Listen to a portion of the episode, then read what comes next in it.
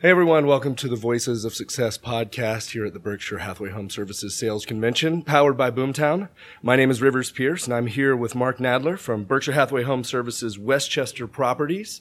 Welcome, Mark. Thanks for joining us. Hi, Rivers. Great to be here. Um, tell us a little bit about yourself. How long you been in real estate? Kind of your what's your story, and then we'll go from there. I- I've been a real estate broker since uh, the ripe old age of about 23. Okay. Um, got into the business because my mom was a broker, owner of a company, and I started managing her- the company back in 1984 full time. Okay. And so uh, I've been here for a long time. So uh, you, you're you're a real estate family. It's in your Yes. blood. Second generation. Did you ever think about doing anything else? Um, I definitely did after college, but Uh-huh. um, this is the way that the cards played out. and Yeah. Here I am, Great. So you've been you've been in real estate since 1984. You said. full time. Yes. All right. And so so let's hear kind of your journey from from 84 till now and So we were an independent company from 84. We were with Prudential Real Estate Affiliates from 1994 and enjoyed some really good growth and uh, decided to join Berkshire Hathaway Home Services, um, what was really going to become a new company yeah. in Westchester County, and um, started moving towards uh, becoming a franchise there. And we were approached by Berkshire Hathaway Home Services, New England Properties, about becoming part of them. Uh, they are a home services owned company, and uh, we compared the differences of being independent and becoming part of Berkshire Hathaway Home Services uh, New England, and decided it made sense Great. given the changing landscape to become part of them, and uh, are happy for what we- we did. Great. And so you manage a couple offices I manage two offices in Westchester, uh, Okay. Larchmont and Scarsdale. and how many agents is that? A total of about 70. Okay. All right. Um, so how have you seen, you know, uh, obviously we're in 2018, you've been in this for a long time since 1984. Um, you know, are there some obviously a lot of things have changed, right? Technology being the obvious one. But but we can talk about technology in a second. I'm, I'm more curious on how have you seen real estate agents change, the real estate professional change, or what hasn't changed in that you know that whole time? Well, I, I think you've seen a lot of things change, yet some things seem to stay the same. So, in many regards, uh, the technology that's come along has made our lives easier. Um, it certainly hasn't gotten to a point yet where I see real estate brokers being replaced by the technology. And I, I sometimes talk about how back in the quote unquote old days, we would be, so to speak, chained to the office because there was no such thing as cell phones. Right. And so, as a manager of a company, you were basically in your office six, seven days a week Sure. because that's how people reached you when they needed you. And they needed And- you had the MLS books as well. MLS books, and so doing a CMA for somebody took hours, Yeah. and doing the research for pricing a property, and Sure. all of that's made much easier and much more fluid, courtesy of the technology. Yeah. But um, it- it's it's changed in that regard. But in- then again, at the end of the day, also uh, the real estate agents keeping in contact with their clients, maintaining those relationships, um, the old school methods really still are what work. Right. And um, when I look at who has been with us for a long time, and we have many agents who've been in the company 20, 25, 30 years, um, I look at who's done well, and it's really still a lot of the old Yeah. technique of maintaining those relationships. I think that's that's spot on. You know, it's like the, the technology is what is en- enables you to do more of that. You know, to do it better and, and to have better follow up and whatnot, manage that a bigger database, if you will. Exactly. Larger numbers of people to keep in contact more regularly with. Right. Right. And to Exactly. leverage yourself out a little bit with marketing automation Yes. and things like that. Are you invested in, in ensuring that your agents, you know, or you know, the people under your management are using technology or is that something uh, you kind of let them decide on their own? Like kind of how do, how do you manage that process? Well, it- it's never easy because you want to make it available, the tools to everybody that's there, Right. and yet getting them to embrace it is not always the- a simple thing. Right. And I also think it comes down to um, people have to pick and choose what they want to apply and work with. And so not everything works for every person. And uh, one of the sessions I was at today uh, with Vince Leslie was, was very good Okay. in that he was talking about how let agents determine what their skill sets are.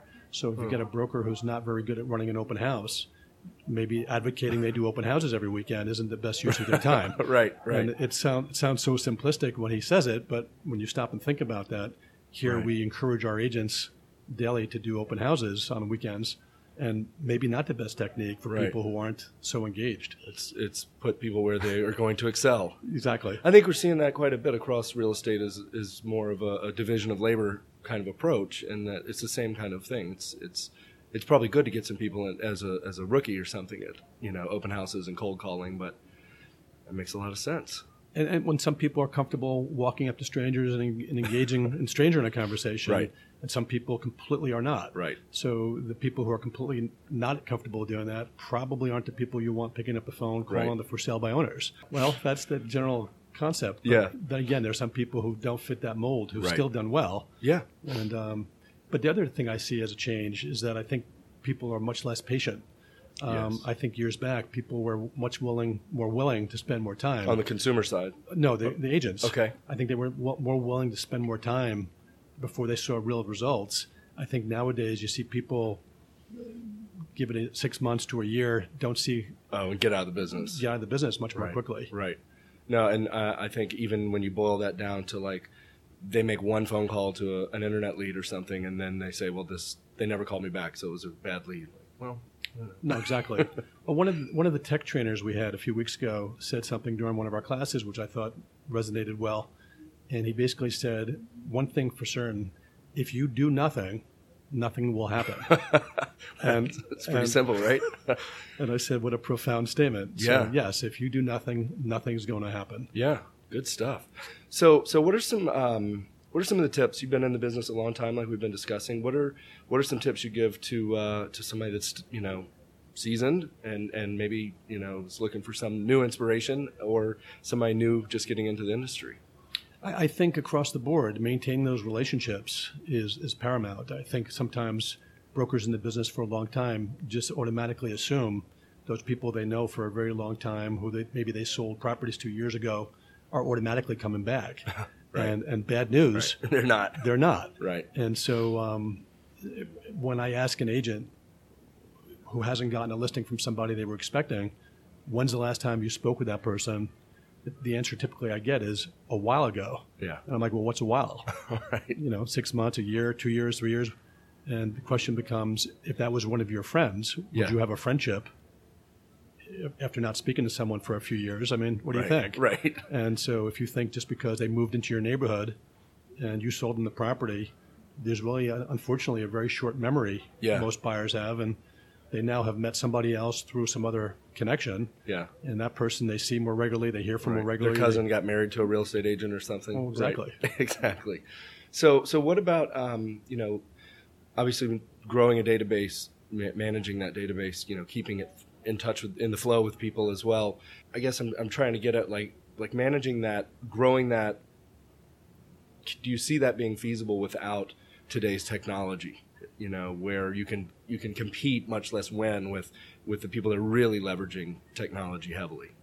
I, I think the answer is yes and no. I, I think the technology again will help you keep more in touch with people, Mm-hmm. or at least let you realize when the last time you contacted them. Right. But you know, again, I, I also think it's important that every time you contact someone, they not think it's all about the transaction. You're calling them because you, all you view them as is a commission check. Right. You know, we used to have the expression in the business years back: you, you, you lead with you have commission breath every time you speak to someone. They, they, I've never heard that. That's that's good. that's all you that's all you smell like. Right. You smell like commission. You're, that's what you're viewing them as, and people see through that and feel Yeah. it. So one of the suggestions I give our agents all the time is, when you are thinking of someone, pick up the phone and call them, and and have a conversation that has nothing to do with real estate. Yeah. You know, how's Right. it going? I passed your house, made me think of you. How was your family? How's the kids? What's Personal. going on? And A real conversation. real conversation, which invariably refocuses them on you as a person and then what you do as a, for a business, Yeah. and then leads to more future business.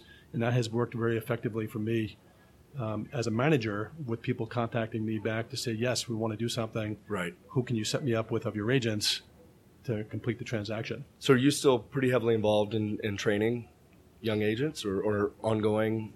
my, my role now as part of Berkshire Hathaway Home Services Westchester Properties is a little bit less of direct hands-on training.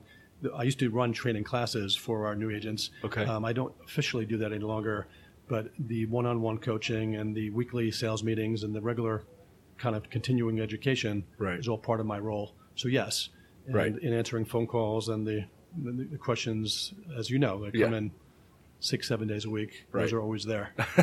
yes, it is. All right. So, um, any takeaways from from the convention so far?